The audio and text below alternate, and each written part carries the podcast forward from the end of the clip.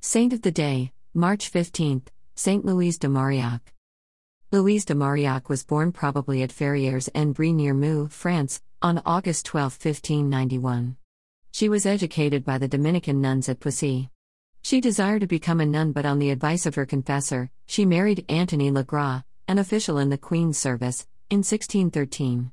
After Antony's death in 1625, she met Saint Vincent de Paul, who became her spiritual advisor.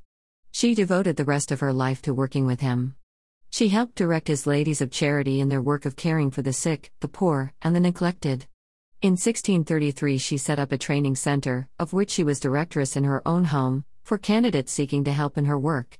This was the beginning of the Sisters, or Daughters, as Vincent preferred, of Charity of St. Vincent de Paul, though it was not formally approved until 1655.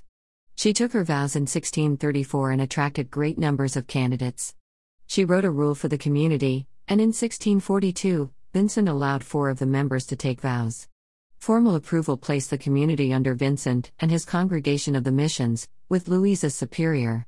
She traveled all over France establishing her sisters in hospitals, orphanages, and other institutions. By the time of her death in Paris on March 15, the congregation had more than 40 houses in France. Since then, they have spread all over the world. She was canonized by Pope Pius XI in 1934 and was declared patroness of social workers by Pope John XXIII in 1960. Her feast day is March 15th.